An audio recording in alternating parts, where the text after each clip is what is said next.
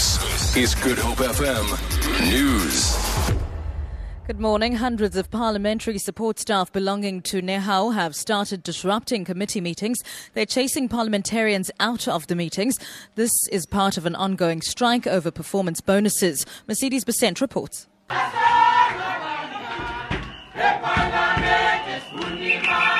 Striking workers started at committee meetings that are taking place at the NCOP and have been moving around into the National Assembly area.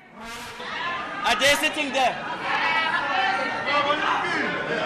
Oh, they're out. Let's go to the other venues then. They ordered members of the Trade and Industry Committee to leave the meeting.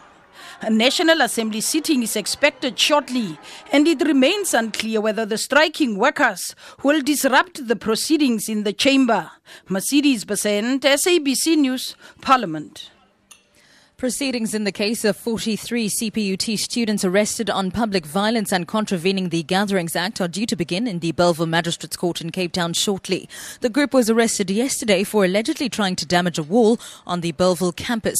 The university has indefinitely postponed all examinations. Lyndon Khan reports. The latest incident of violence comes just over a week after 28 CPUT students appeared in the same court for allegedly setting alight a financial aid office and bus at the campus as well as assaulting a police officer. Their case was postponed until the 22nd of January for further investigation. CPUT has remained a hotspot for violence during the Fees Must Fall campaign. Outside the court building remains quiet, with no supporters gathered ahead of the appearance. Lyndon Khan, SABC News, Bellville Magistrates Court.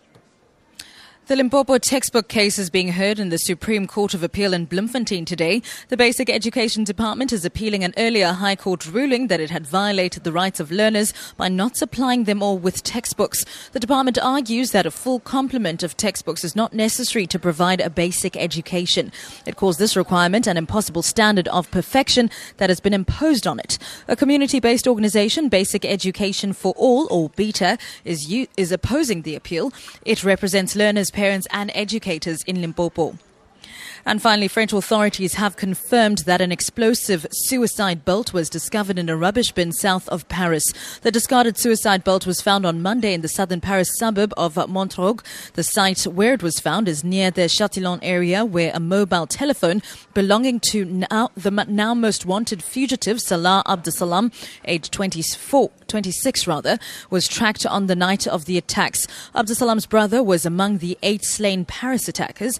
At least 129 people were killed in Paris 11 days ago. Meanwhile, the Belgian government has ordered the highest security alert for a week. It's believed many of the Paris attackers had ties to Brussels. For Good Hope FM News, I'm Sibs Matiela.